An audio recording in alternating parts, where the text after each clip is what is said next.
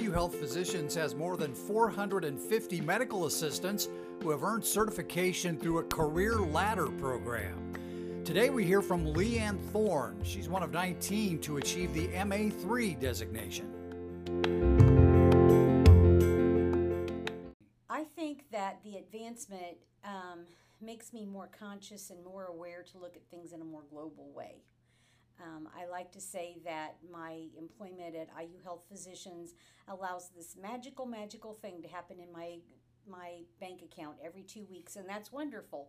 So in light of that, I need to look and see what I can do to help IU. The biggest expenses for medical field is the expenses for supplies, and probably second only to staffing. That's probably some of the biggest expenses, and we have come up with a way to just completely revamp our ordering system, and I think that it's working very well. I think our costs are down. Certainly we're not wasting like we used to. We're able to rotate supplies more easily.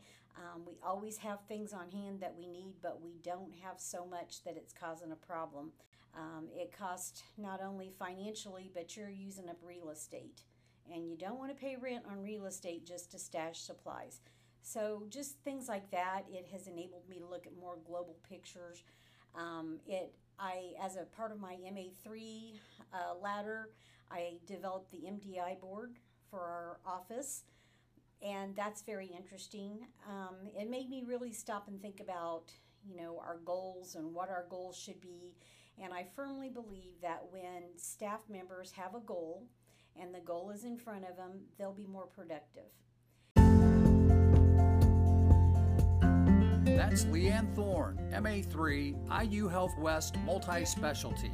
If you have a story to share about everyday excellent work of your team, contact RREA1 at iuhealth.org.